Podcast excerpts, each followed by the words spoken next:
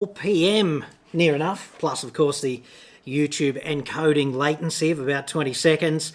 Thanks very much for joining me. It's Monday, the 17th of October. Got a bit of news to share with you today, coming to you live from the palatial fat cave deep beneath stately Chateau Shitsville. And if you're not familiar with who the hell I am, I'm John Cadogan, the nation's most despised automotive investigative shit stirrer. How's that for a title? Beats journalist. I think you'd agree. And I'm very pleased to tell you that the unicorn has landed. 200 of them, in fact, in nine days' time. Slightly more than 200. They're a bit non specific as to the actual number, but this is the model year 23 Hyundai Ioniq 5 EV. I've got full details here. And if you check the description for this live stream, you will note a download link where you can download a PDF version of the entire press kit. There's a really exciting flagship in this range too, which has got some pretty clever features and it really is quite high tech. Anyway, I've just spent a week driving a model year 22 Ioniq 5 and I crawled all over that car when it first got out of the blocks, but I have not yet driven it until a week ago.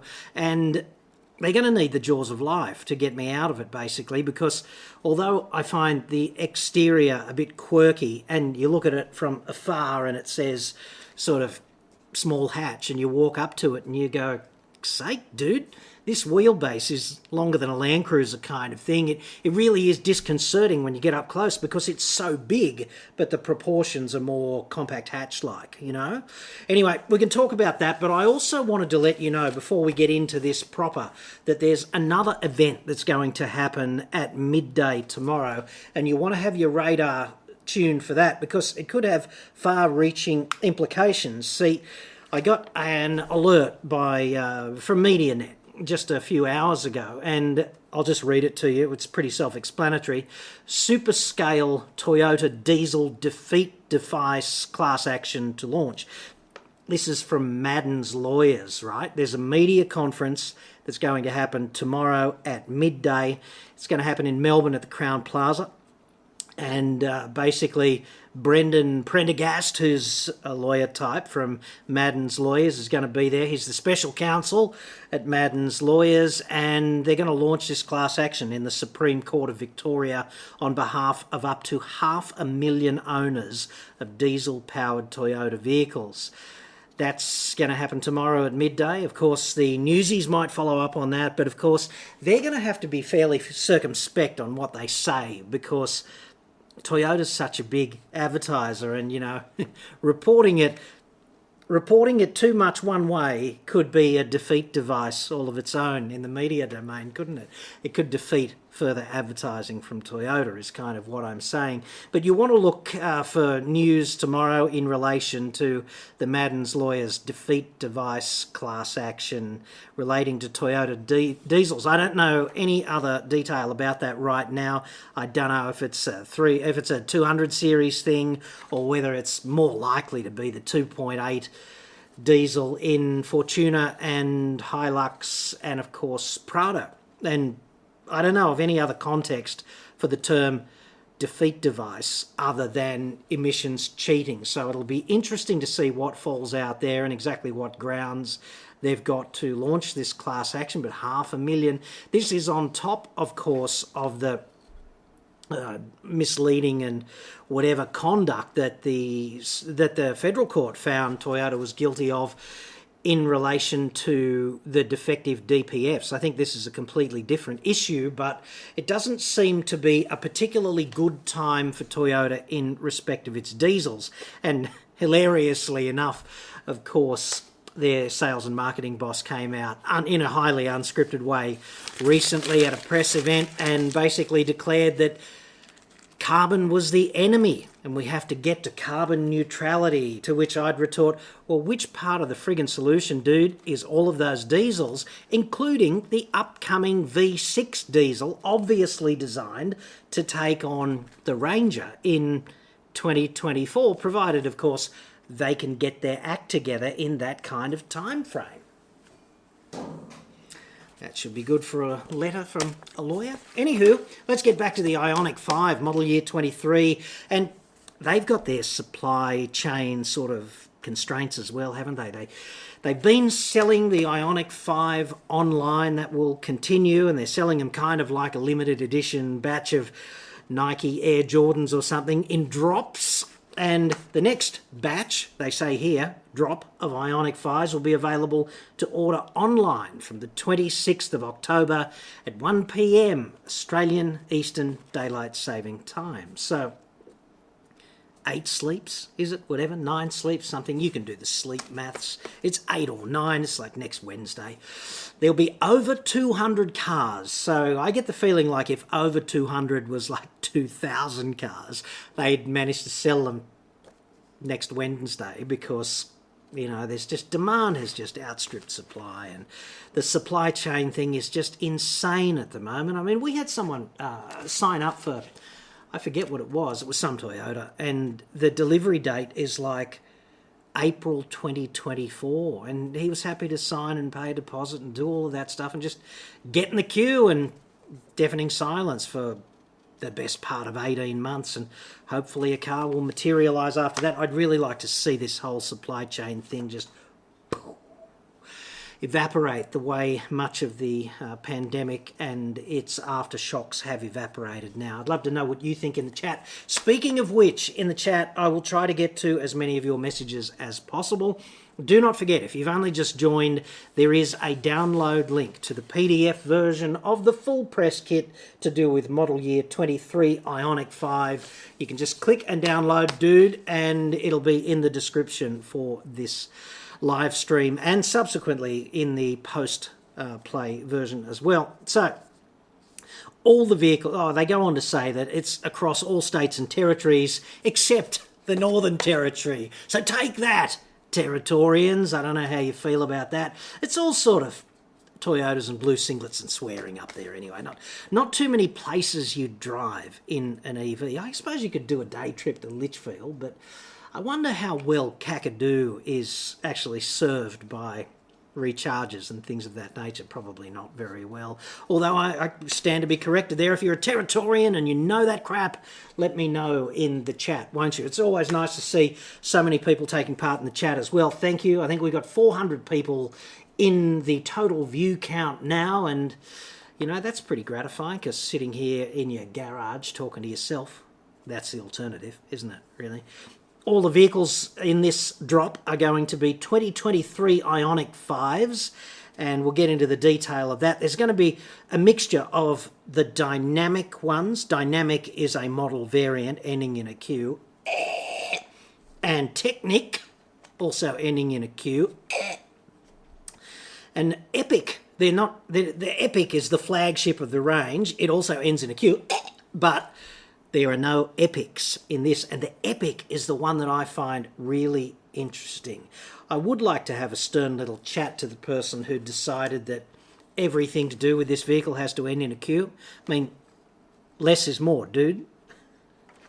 There are words ionic, dynamic, technic, epic. You could end them in a C and not lose anything. Just saying, that is a bit of a step too far. But anyway, the best thing about press kits, of course, the bullet points for the short attention span journalist.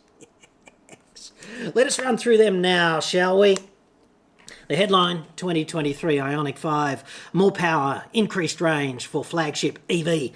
Translation I think they got the slightly upgraded battery out of EV6, the Kia EV6, and jammed it into the Ioniq 5. I mean, they run on the same platform. Hyundai and Kia are both parts of HMG, the Hyundai Motor Group, so I think it's that. I could stand to be corrected on that too, but reading in between the lines, it's kind of how it reads. 2023 Ioniq 5 will arrive in a three model lineup, including a new flagship Epic with a Q eh, grade. Epic eh, debuts digital side mirrors, a high efficiency heat pump system, and battery conditioning. So that's kind of interesting. The heat pump thing I find really interesting because, you know, in a combustion car, you've got like heat to burn, right? Literally, there is so much waste heat like 50%. Is it 50%? I forget. Anyway, in terms of the waste energy, about, I think you get about 20% at the crank, let's call it 25 at the crank, and then there's about 10 or 12% loss to friction and pumping losses and things like that. So if we call that 40 all up, there's another 60 to go. So all of that 60 is kind of waste heat, and half of it comes through the radiator, and the other half is just convected away, right, through exhaust pipe, out the exhaust pipe, and through convective losses elsewhere, just bleeding heat out into the air, right? So you've got literally heat to burn. Like you want to warm up a, a, small town in the Swiss Alps or something in the middle of winter, just start a car, dude, no problem. But in an EV, everything needs heating, especially when it's all sort of minus 50 degrees outside or something. And heating is such an energy intensive process, and this is a real problem with EVs.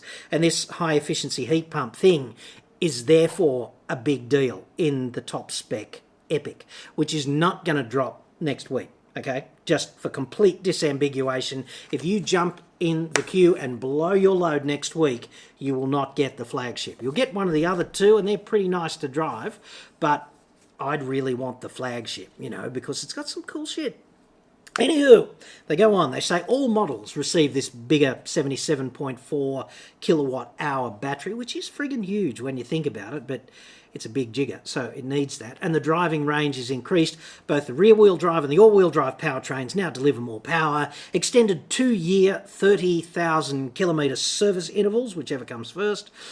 Revised ride and handling package as well. I'd be interested to know the detail on that down the track, whether they actually did local tuning or what. Uh, 2023 Ioniq 5 range arriving in October, price from 72 grand, just 72,000. It's triviality, isn't it? Hyundai's flagship electric vehicle has received a major update that improves all areas of the EV experience, they say, with the 2023 Ioniq 5 set to deliver more power, more driving range, and a new model grade. We'll just flick over to the detail on that in terms of the range, shall we? Because they've got a helpful graphic in the press kit here. PDF description in the uh, download link in the description, right? If you want to download the PDF and pour over the specifics and have a little 15 year old wet dream over the car that you have been fantasizing about buying, but like that supermodel is just unattainable, dude, download link. You're welcome. Okay. The old battery, 72.6. The new battery, 77.4 just shy of 5 kilowatt hours, which is a sizable chunk of battery. And uh, what does that make it? About 6%, something like that, worth of battery upgrade. Uh, the rear wheel drive in the old one was 160 kilowatts. In the new one, it's 168.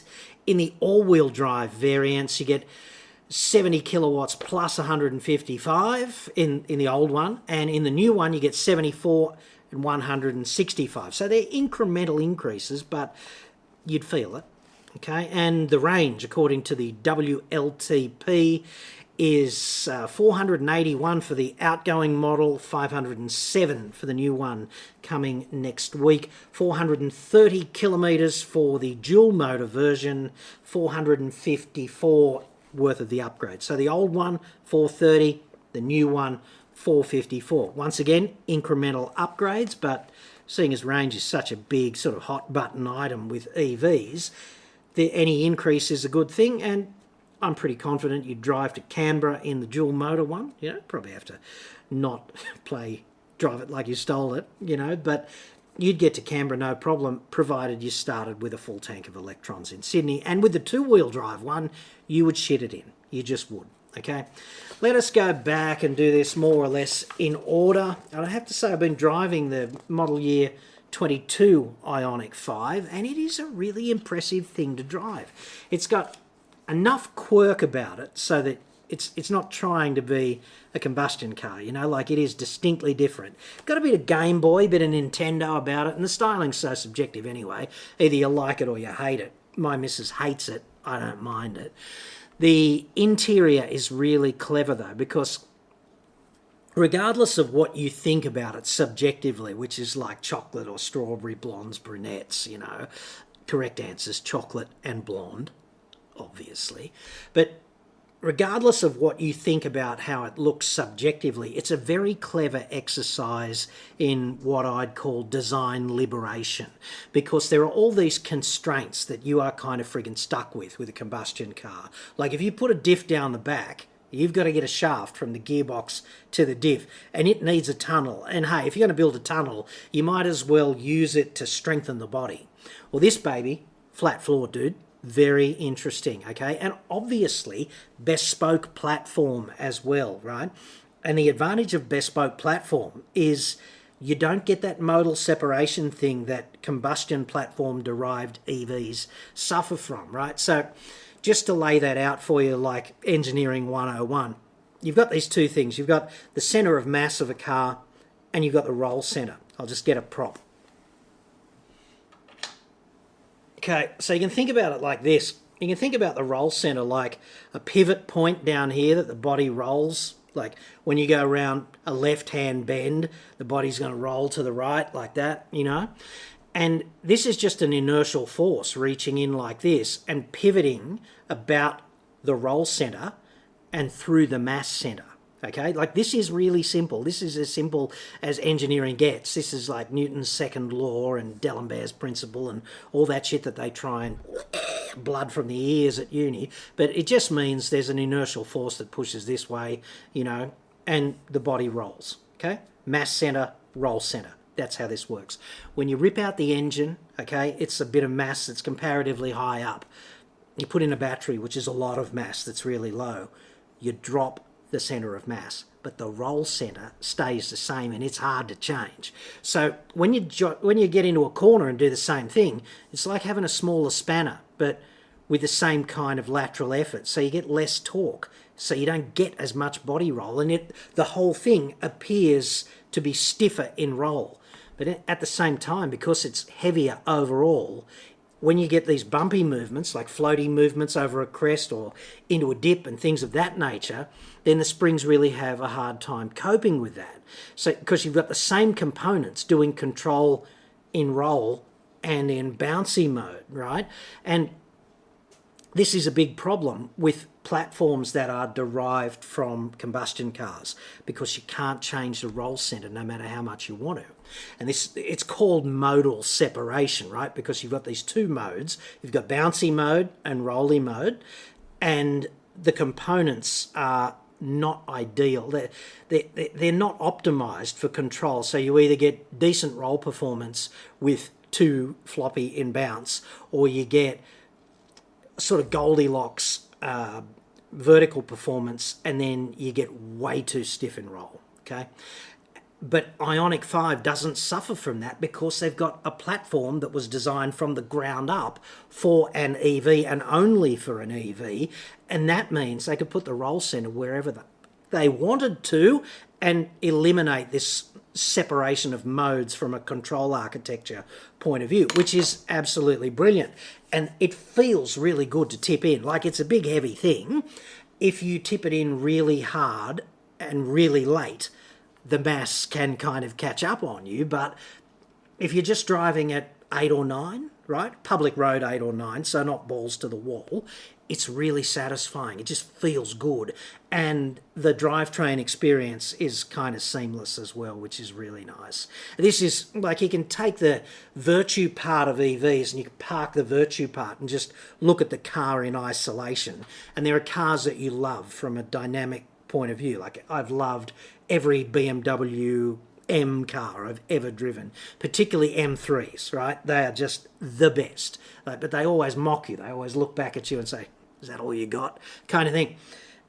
Ioniq 5 is kind of that for me in electric land. It's really good to drive in that way. And you can talk about the virtue and the charging infrastructure and the fact that it's so big and heavy and therefore so resource intensive and has a great deal of CO2 embodied in its construction if you want to go down the enviro virtue road. But if you just want to evaluate it like a dynamic thing, you go, yeah, I'm liking that. Pro tip, you never have to stop at a servo and be offered two Kit Kats for the price of one. So there's that. The new one's better. That's got to be a good thing. Let's get back into the information. So, uh, 2023 Hyundai Ioniq 5 range begins with the Dynamic with a Q, now equipped with a bigger battery, delivering over 500 k's of range. This is a bit of a dichotomy, right? So if you want the big range one, you've got to go with the two-wheel drive because obviously it's the lightest one. If you go with the one with the motor on the front as well, you're going to cop a hit and it's a significant hit in range. Okay, they go on and they say the dynamic is powered by a single permanent magnet synchronous motor driving the rear wheels, delivering an improved 168 kilowatts and 350 newton meters, up from 160 as detailed, unlocking even more electrifying performance. See, this is what qualifies as clever in PR electrifying performance. On demand. I'm glad it's not sort of just randomly delivered. On demand's always good, isn't it? And effortless drivability in day to day scenarios. It is, it is pretty good to drive. Ioniq 5. I'm driving the two motor one. It's pretty good. Both Ioniq 5 Technic and flagship Ioniq Epic are equipped with an exhilarating twin motor powertrain with improved outputs from the front and rear electric motors as well as the bigger battery. So performance enhancements and 0 to 100 in 5.1, which for something that tips the scales around the sort of 2 ton ballpark, pretty quick. Imagine driving a Land Cruiser that did that. Now, the uh, Chief Executive Officer in Australia at HMCA, a dude named Ted Lee, says his name's probably not Ted. They all do that. They anglicise their Christian names he says these important updates make zero emission motoring with Hyundai even more appealing with the 2023 Ioniq 5 delivering improvements in all areas our customers already love about EVs. Yeah, okay. It would be just nice if you could supply a few more, dude. He goes on and says from a flagship model to improve range and power right across the lineup, this is a comprehensive update that improves the Ioniq formula in every way. The Ioniq 5 is Hyundai Australia's flagship electric vehicle, and we are proud to introduce an updated model that further cements that legacy. Much of a legacy can you have when the car's only been here for like in the pandemic to now? The range. Okay, so the range is like this the two wheel drive long range version, 72 grand. Okay, single motor. The Technic has the two motors, so you get the better straight line performance but the lower range, and it's 79.5. So this is manufacturer's list price, so plus plus plus for the on-road costs, okay? So that's seven and a half grand for the extra motor at the front, basically, okay? And then if you want to step up to the Epic, Core, then that's 85,000 bucks, which is five and a half thousand dollars on top.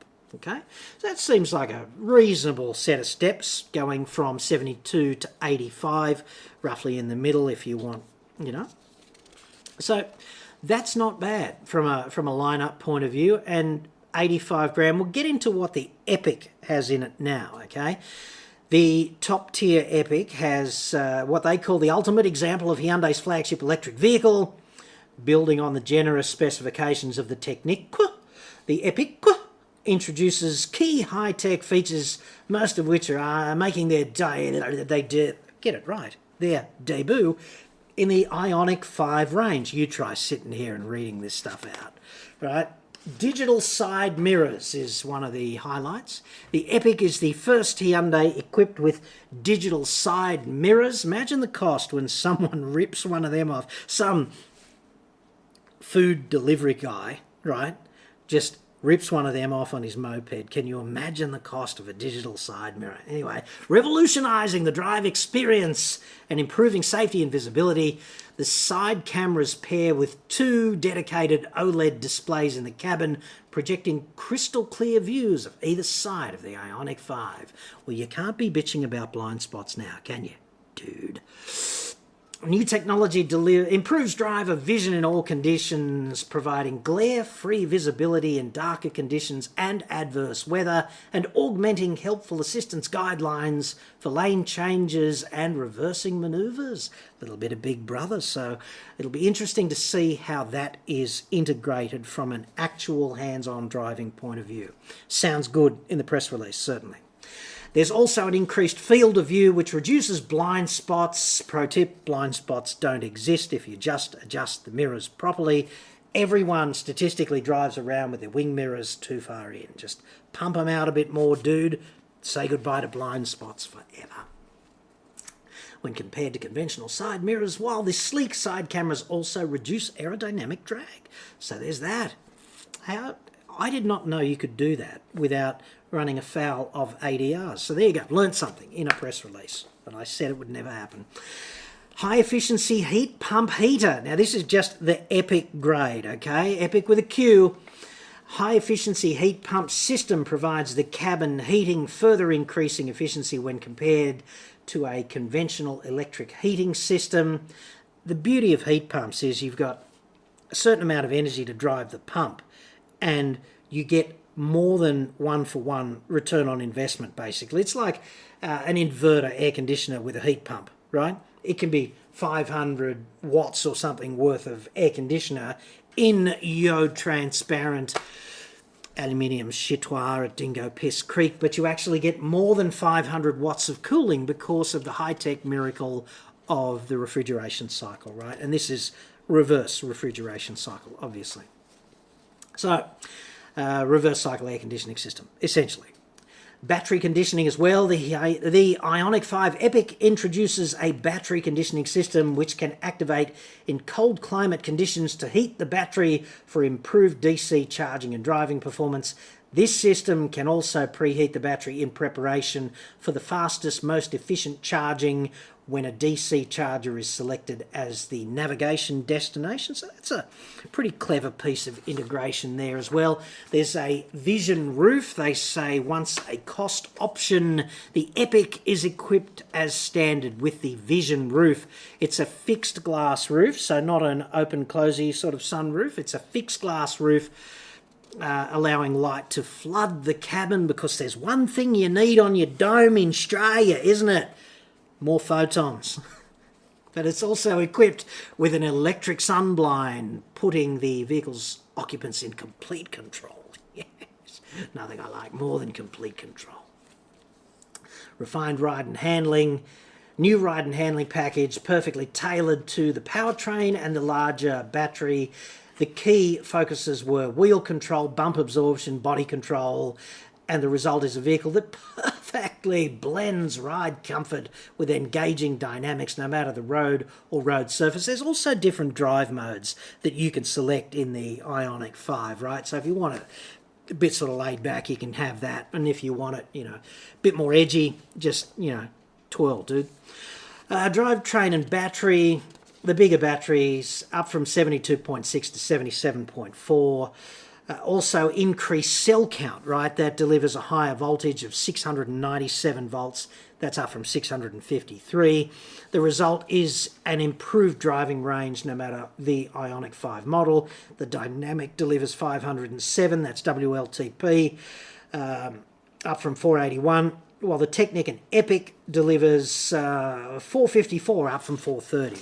So incremental improvements, but worthwhile nonetheless, right? More power, more performance, they say. We went through that earlier. The headline there is the rear drive models 168 and 350, up from 160 kilowatts, while the all wheel drive models deliver 239 and 605 newton meters. That's a lot of torque, 605 newton meters. That's like diesel Land Cruiser kind of torque, isn't it? 239 up from 225. So you probably feel it just, not that you'll drive the two back to back, like it goes well. It goes better than most owners will ever require it to do, and better than anything that weighs two tons probably should go, you know, if the world were prudent given the level of ambient driver training out there on the roads. Anyway, in terms of the charging, which is also one of these things that means something to a lot of people, It supports 400 volts and 800 volt charging infrastructure, which unlocks super fast DC charging if you can find a charger that powerful, right? If you can find a 350 kilowatt ultra fast charger, it will accrue from 10% on the battery to 80% in as little as 18 minutes, which is still long enough to jam in a coffee and a burger, sort of halfway to wherever wherever B is, right? But that's pretty quick. But if you use a 50 kilowatt charger, which is far more likely to be looking staring you in the grill, out there in the regions in Australia with our fantastic EV charging infrastructure, that 10 to 80% reboot is going to take 73 minutes, which is a ticket on the express to atherosclerosis city, isn't it? Given the options, you know, down there adjacent to the Supermax in Goulburn or something. Anyway, plugged in at home, if you've got single phase 7 kilowatts AC charging, it'll go from 10 to 100% in 11 hours and 45 minutes, which they say is perfect for plugging in overnight. And I'm just inferring this because it's not in the press kit, but if you've got 11 kilowatts and three phase, that'll probably shave about a third off that. So you probably do that in about eight hours, I suppose. I'm pretty sure it does support uh, three phase 11 kilowatts AC charging. Certainly the EV6 does. So it's on that uh, eGMP platform. And the other thing here is extended EV service intervals, which are two years and 30,000 kilometres, which is a long time between drinks in servicing, isn't it? Check your tyre pressures, dude, like once a week. If it's going to be two years between now and service department, you might also want to just have a little look at the sidewalls and make sure they haven't been damaged and take a little look at the tread face because it rolls on these massive friggin' 20 inch wheels, which are awesome. And it's one of the things that makes the car look like a little hatch. It's because everything's sort of proportionally like this with an Ioniq 5. You look at it over there, you think, ah, yeah, it's about the same size as an i30 because it's the same vague proportions as an i30. And then when you walk up to it, you go, Jesus, that's big. And the wheels are kind of in proportion. So it, it rolls on these massive wheels. They're 20 inches. And if it's going to be two years in between servicing drinks, just get down in the dirt, dude, every now and again and just have a look at the wear across the tread face and maintain the tyre pressures and you know you might even want to pop the hood and just have a look at the cooling system. I'm sure there's a reservoir in there that'll show you, you know, high and low, the tide marks. Just make sure that the cooling system's in there and things of that nature because as, as much as they, they claim, the evangelists, that EVs are maintenance free, if you own one, you really do owe it to yourself to just do those basic checks. And hey, if you've got a friggin' combustion car, you should do that as well, dude. Just saying, at the risk of sounding like your friggin' father. Now, the prices, once again, he said, stabbing himself with his glasses like a true broadcast professional. yes. The prices, once again, right, 72 grand for the base model Chitois, which is the long range version, 79.5 for the Techniq, 85 grand for the Epiq. If you want the full details, dude, there is a download link in the description just over there, yonder, in the description of this video on the YouTube watch page. And uh, you'll get a PDF. It's, I don't know, 10 pages or something. And uh, the options there's matte paint if you want something that's almost impossible to take care of, then 1000 bucks for that and uh, the lifetime service plan pricing as well. It's like 570 bucks for the 30,000 k service, 1090 bucks for the 60k service, and 570 bucks again for the 90k service. That's for the two motor one or the one motor one. Doesn't make any difference. It's not too expensive because you've got to divide by two if you want to do the rough equivalents to uh, every other car kind of servicing because you know every combustion car needs servicing every 12 months That's what's that uh, 250 and uh, 285 for the per year for the first one and about 500 bucks per year for the second service and back to 285 for the third one. So that's not going to break the bank. And if you've like let's face it dude, if you've got 80 grand to spend on an EV, you can afford to get it serviced on time. And don't let it run over because your warranty is sort of hinging on your diligence there, dude.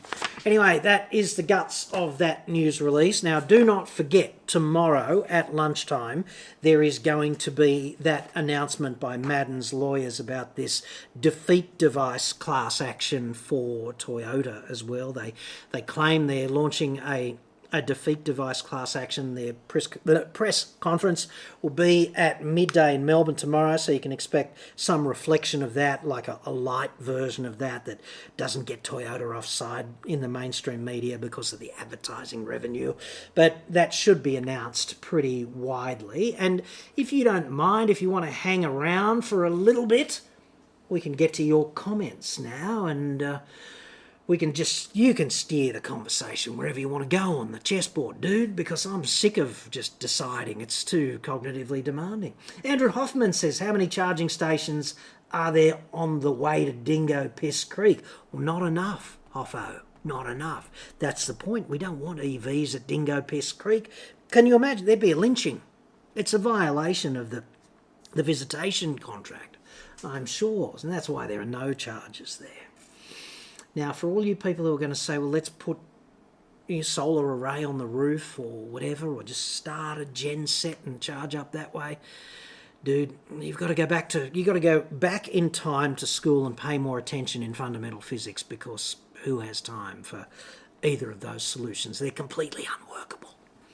Right. Um, riding with Pat says. Uh, no, I don't think we'll do that one. Rod's pinball videos. Or Ryobi. I'm loving my 36 volt coal powered mower. Well, you know what?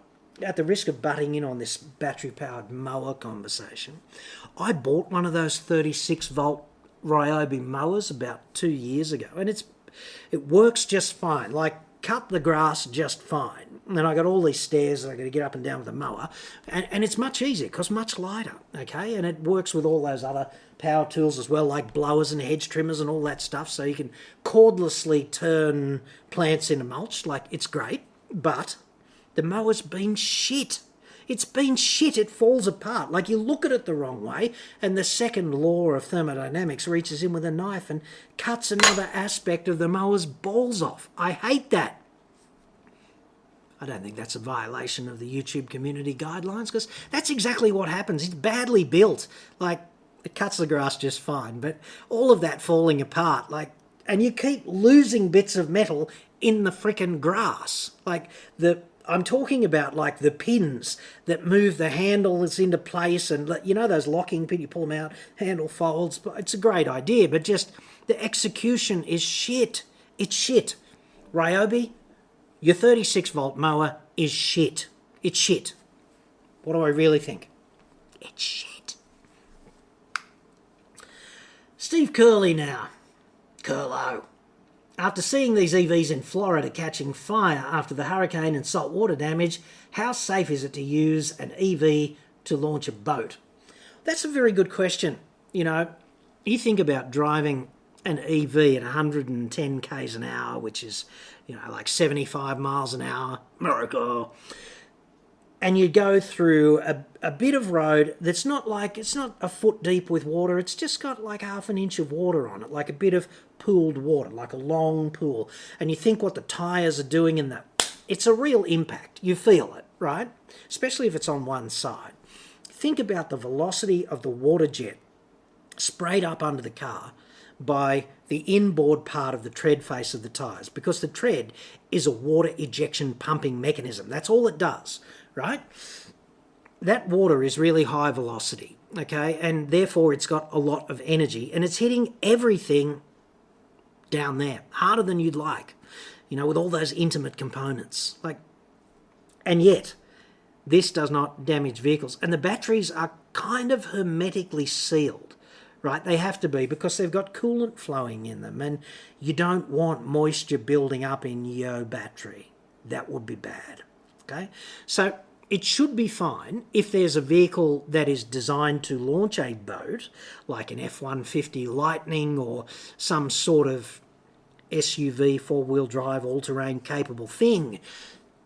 That should be no problem, dude. It, it should be able to cope with that. But if you go over a rock and there's mechanical damage and you get a crack in the battery or something pierces a cell, that's dogs and cats living together because it really is a pathway to catastrophic thermal runaway. And obviously, when the electrolyte starts to decompose like that, it gets hotter because it's exothermic and it manufactures its own oxygen because there's a lot of uh, ions in the electrolyte, like PO4s, like phosphate ions and things of that nature. When they decompose chemically by virtue of being damaged and shorted and things of that nature, it's everything you need for the worst day of hell on earth with your EV. So they'll have to do something about that if designs are to be robust in that context. Absolutely.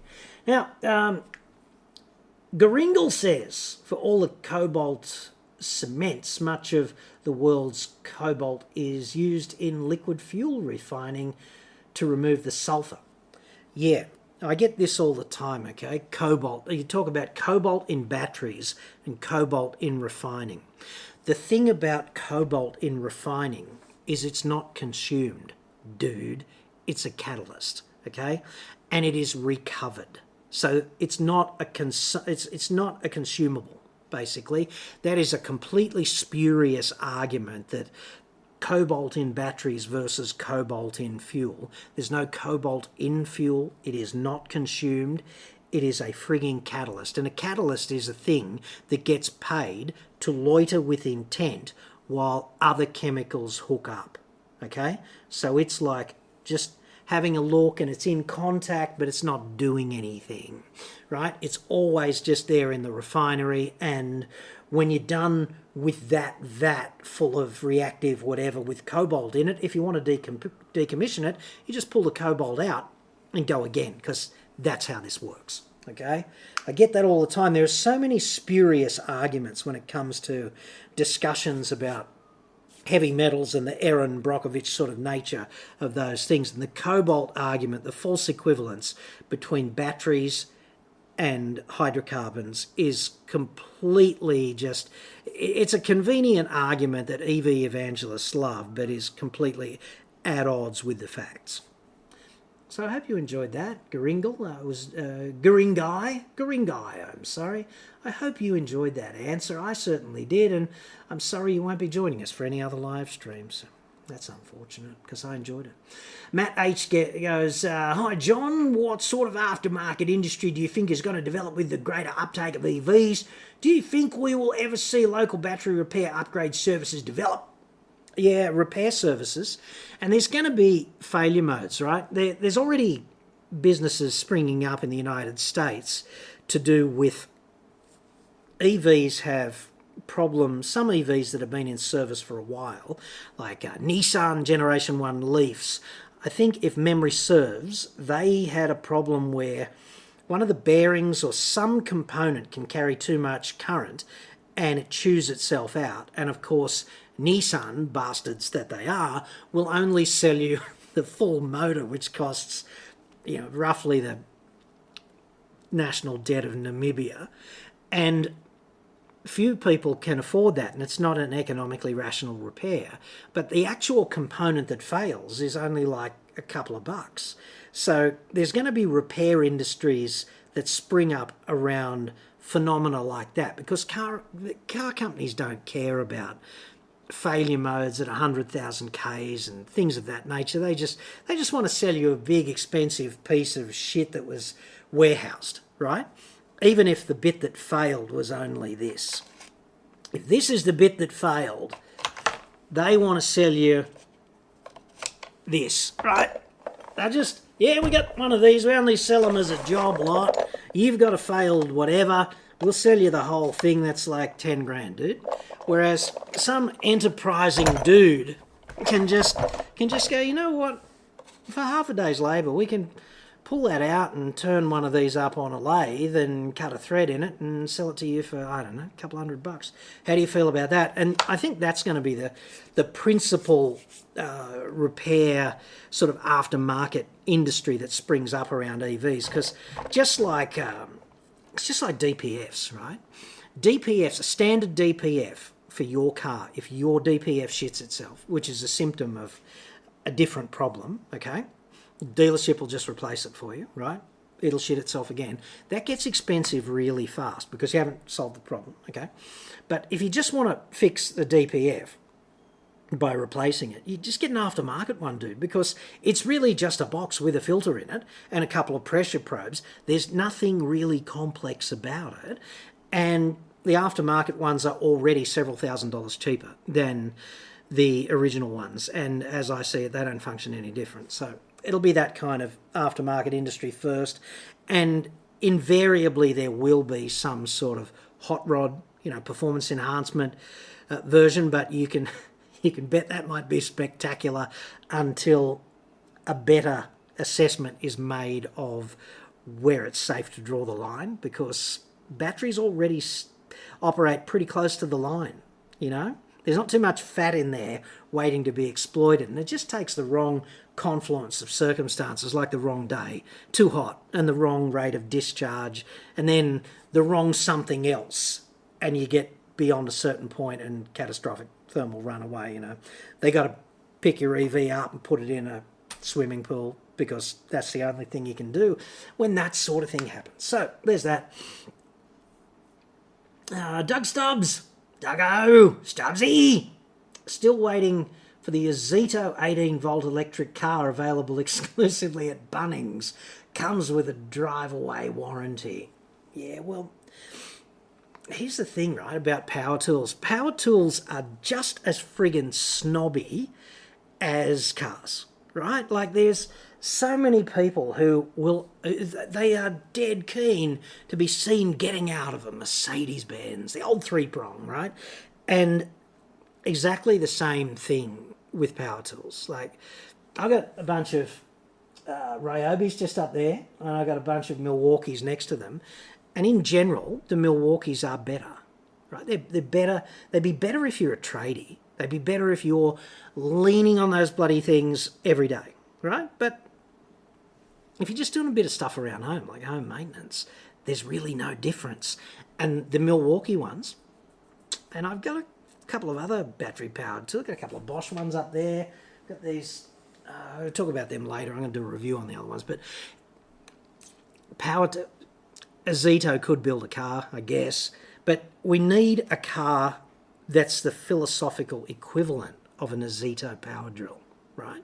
We need a fairly nasty bit of a shitter with a warranty that's widely available that only goes like 100 Ks and you can charge it you can charge it off a 10 amp power point you know in a few hours because it only goes 100 Ks it's got a battery about this big and we're only going to take it to the shops. It's just a shitty little run around. So your other car can be a dual cab ute or, I don't know, a Palisade. These big fat diesel Palisade or Santa Fe or something. And you can basically have the best of both worlds then, can you not? At least you can in my view. But the car industry and Hyundai's doing it. Like, what sort of EV are they, you know, gushing about dropping next week? Couple of hundred eighty thousand dollar EVs, right? So two hundred eighty thousand dollar EVs. Ten eighty thousand dollar EVs is eight hundred thousand. Hundred eighty thousand dollar EVs is 8 million bucks. 200 is 16 million dollars.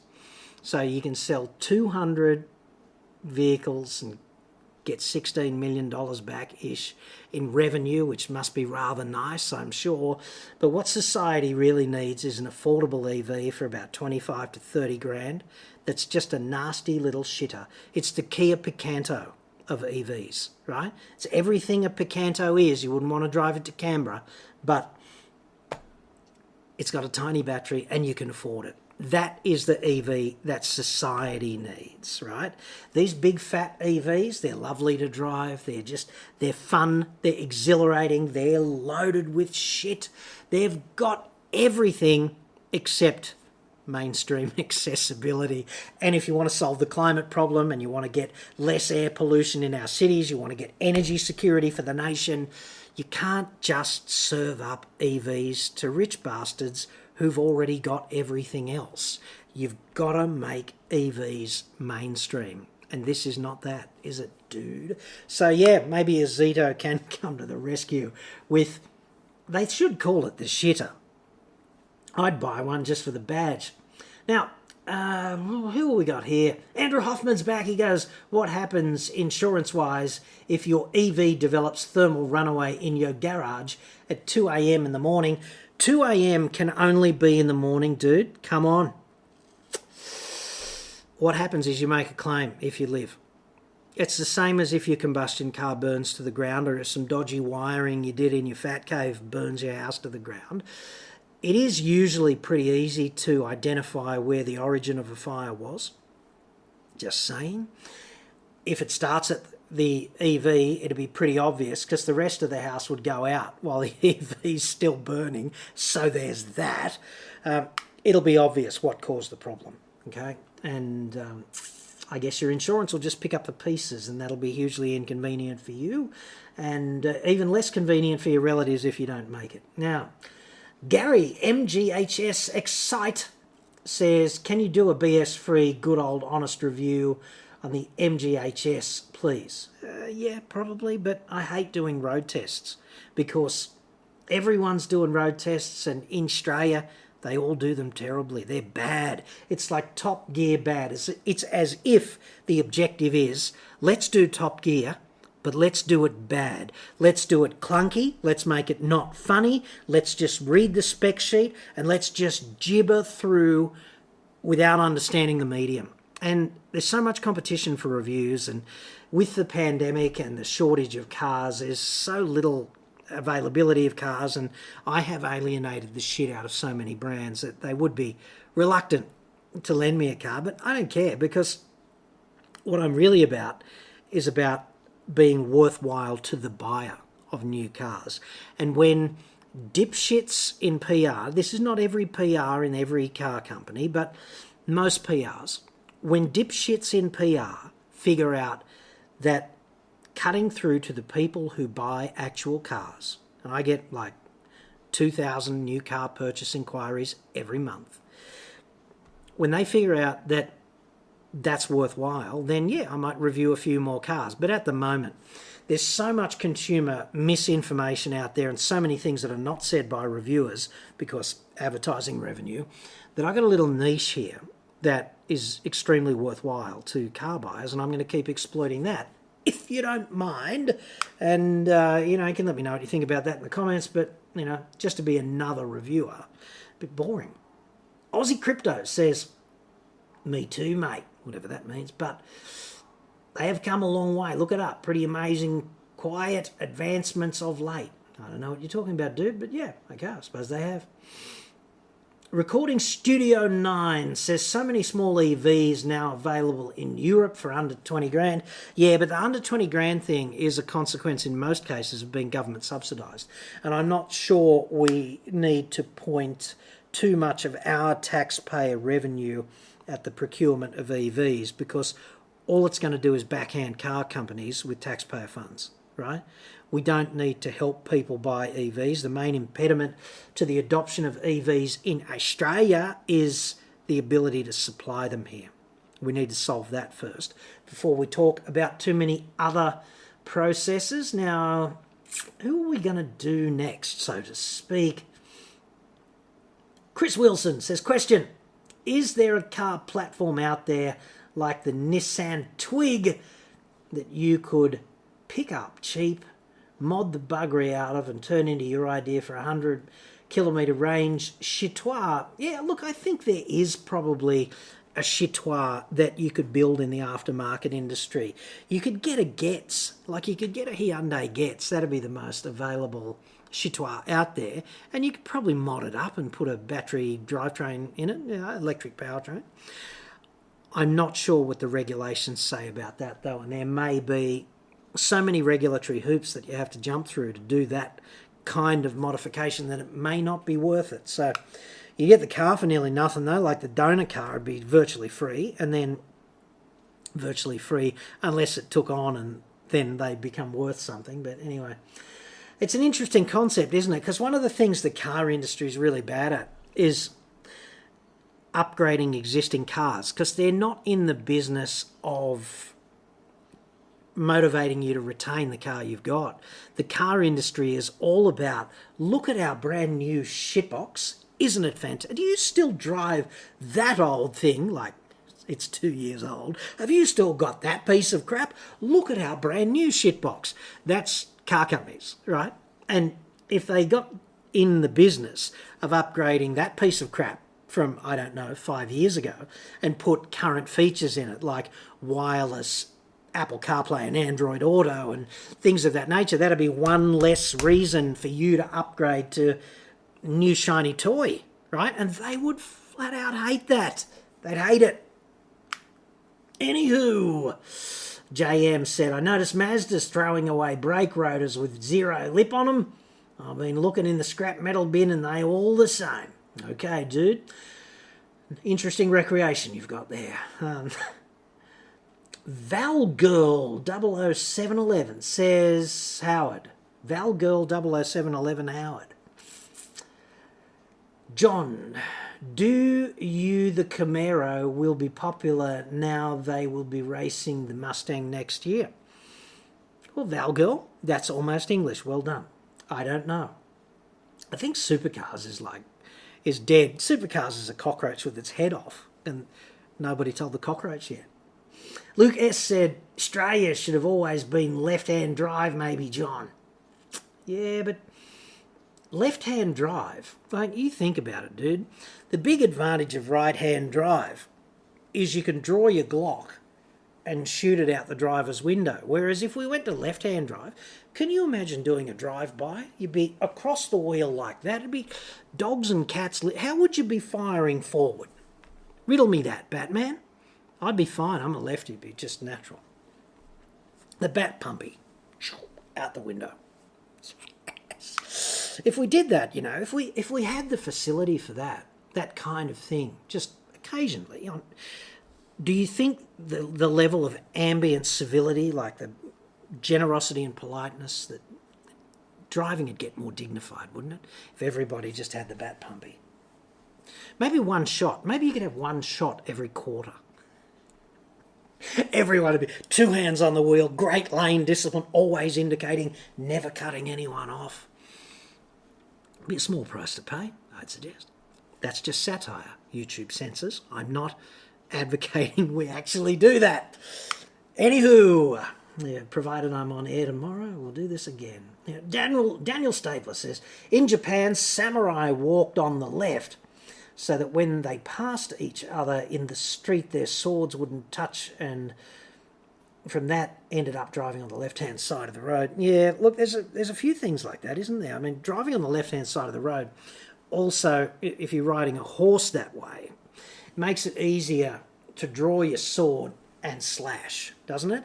You're on the enemy side. Once again, you know, if you if you're riding on the right hand side of the road and the enemy's over there, it's like it's hard to get a razor blade over there. But if the enemy's on that side, you're right-handed. Piece of piss, dude. Like, you know why people shake hands right-handed? Because most people are right-handed, and if you go to shake hands, then you haven't got a weapon, have you, in that hand? And your left hand's likely to be fucking useless at that anyway. So, you know, probably just flesh wound. Okay? That's the derivation of shaking hands, incidentally. But if you're a lefty, that's why they thought lefties were sinister, you know. It's the derivation of sinister. Look it up. Operation Four Wheels says, can you discuss the marketing of secondary fuel filters for four-wheel drives? Seems to be a load of BS, considering modern four-wheel drives all have water separators. Yeah, look, uh, my view on this is that if you sell a diesel four-wheel drive, it needs to be made to endure the operating conditions that can be expected and some level of contamination in the fuel can be expected in service out there in outer Shitsville on the road to Dingo Piss Creek. And this is why we have servicing intervals and this is why we have filters. Filters have the capacity to absorb some contamination. And I guess if you're going to do extreme four wheel driving and extreme remote travel, then you need to say to yourself, well, that's a significant, uh, significantly sort of rigorous, harsh operating set of conditions. And you might want to increase the servicing frequency. Alternatively, you could put upgraded filtration in. There's two points about that. Upgraded filtration might work just fine, but if you have a warranty claim, that is likely to be a big red flag for your warranty claim because you modified the fuel system. Okay, and they then you're in an argument between the modifier and the car maker, and they're going, "Well, it's not my filter," and they're going, "Well, it's not our car. You modified it." And you're in the middle going blah, blah, blah, like that, and that's a problem. Okay. Whereas if you go down the track of saying, "Well, I'll just get my car serviced," after every big trip or every three months or every six months, or I'll go to the dealer and say, dude, just check the fuel filters and if they need changing, will you please change them, kind of thing. That's probably a better way to approach the issue of contaminated fuel. But for a car maker to say just off the bat that, oh no, that fuel's contaminated, that's your problem, the vehicle has to be designed to operate reliably in the market that it operates in. And nobody ever said that there was a guarantee of zero contamination with fuel. So there's that. Now we'll just do a little bit more if you like. Uh, Chris Wilson says another question What opportunities would there be for developing aftermarket electronics for EVs? What features are lacking in current EVs that could be addressed aftermarket? What features are lacking? Range. range is a feature, I guess, faster charging, better thermal management of the battery. It's a little bit like the deficiencies in particular SUVs, right? Some SUVs are renowned for going poopy in their trousers because when you tow something heavy, like your three and a half ton Chitois to Dingo Piss Creek, the uh, transmission cooler is inadequate, right? And if you talk to an aftermarket transmission specialist who knows their shit, they'll say, oh, yeah, that car's renowned for that, and here's a fix. And I think EVs, when they get more mainstream and there's more data about how they perform in service, I think that kind of modification is just going to rise to the top. So that's where I see that kind of thing coming. And obviously, someone wants to build a an EV drag car, and somebody's going to be the going to want to be the first person to get to Cape York via EV, and first person to tow a caravan to Dingo Piss Creek, sort of thing. And there'll be people who modify vehicles in that respect as well. Brad Griffin now says, I wonder if an endurance race like the original production car series, but with range and reliability being the winning factor, uh, get car makers to improve their product. Yeah, but we're all running that experiment now, aren't we? Are we not all in that mad experiment? And there's endless online pages about my Holden Captiva was crap and things of that nature. So I think we're all lab rats in a big experiment of exactly that nature. Uh, now, Oz Crypto, Aussie Crypto says John, resubscription optional add-ons motorcycles are already subject to that garbage. The Zero, an electric motorcycle, has all kinds of extras like range and power and heated grips. Yeah, the, the interesting thing about subscriptions for cars is if the hardware's already there, is it not just a naked rip-off to get you to subscribe to unlock that feature? Whereas if they write some new code like a new app so that you can do something different just with the software, then maybe you would pay more for that. It just I just don't see how it's a decent moral ethical model to have the heated grips already on the motorcycle, already installed at the factory, and to have you have to pay, I don't know, nine ninety five a month just to warm your hands up with the heated grips that are already there, just to unlock it right? I don't see how that's reasonable at all. Now, Jacoby Dunn says, How about a completely comprehensive blue singlet approved start to finish guide on how to tackle the fabled Dingo Piss Creek? You've done several bits over time, maybe a video subject. how to tackle Dingo Piss Creek is really easy, dude. What you do is you get the world's best four wheel drive, so probably a Land Cruiser 300, and you, you go and you pimp the shit out of it at ARB and you go and buy a big fat three and a half ton caravan. And what you do is you get it all sorted so that it all fits together just fine. You've got the dual battery set up and the you've got it raised and it's on big knobbly tires it's, and it's got more lights than you know New York City on New Year's Eve and what you do is you just leave the caravan parked out the front of your neighbour's house and you take the four wheel drive and you leave it at the long term car park at the airport and you go to the south of France for four weeks. You're welcome. YouTube Lurker, YT Lurker says, Hi John, as a follow up to a recent video of yours, why exactly is it too late to decarbonise with less resource intensive hybrid fuel cell vehicles? Well, it, we've got a climate problem. Deadlines are looming from the point of view of taking effective action, and we can do fuel cell vehicles, obviously, they exist, but rolling them out in the infrastructure is just going to take a long time. And if you think about the looming deadline and what we've got to do, we've got to do something about coal and natural gas. Vehicles are a sideshow. They're 8%. You know, passenger vehicles, know, you know, cars and SUVs and utes and vans and light vehicles. They're 8% of our emissions, right? And there are similar percentages all around other developed markets. What we, what we need to tackle as an absolutely urgent priority are things like our incredible dependency on coal. And we've got two dependencies on coal. We've got the dependency on coal just to keep the friggin' lights on, and we've got a dependency on coal as a major revenue earner for the nation. We need to tackle that. We need to tackle natural gas in the same way. We have the same twofold addiction to natural gas because we sell a shit ton of it. And without tackling that, there's no point doing EVs because it's only going to solve 8% of the problem, and that's not enough, right? And there are some real problems to rapidly implementing EVs, like the grid, okay? And the availability of the minerals to build all of the batteries. That's a huge problem, not to mention the current supply chain shit fight. If we don't tackle the big problems, it's all going to fall over for subsequent generations. There's plenty of scientific evidence for that. And I know I'll cop a lot of flack in the comments about that, but hey, I'm a science advocate and the science is in. It's a problem. Fuel cell technology has the potential to be a big win, particularly if we produce the hydrogen by using sunlight to electrolyze water. Okay?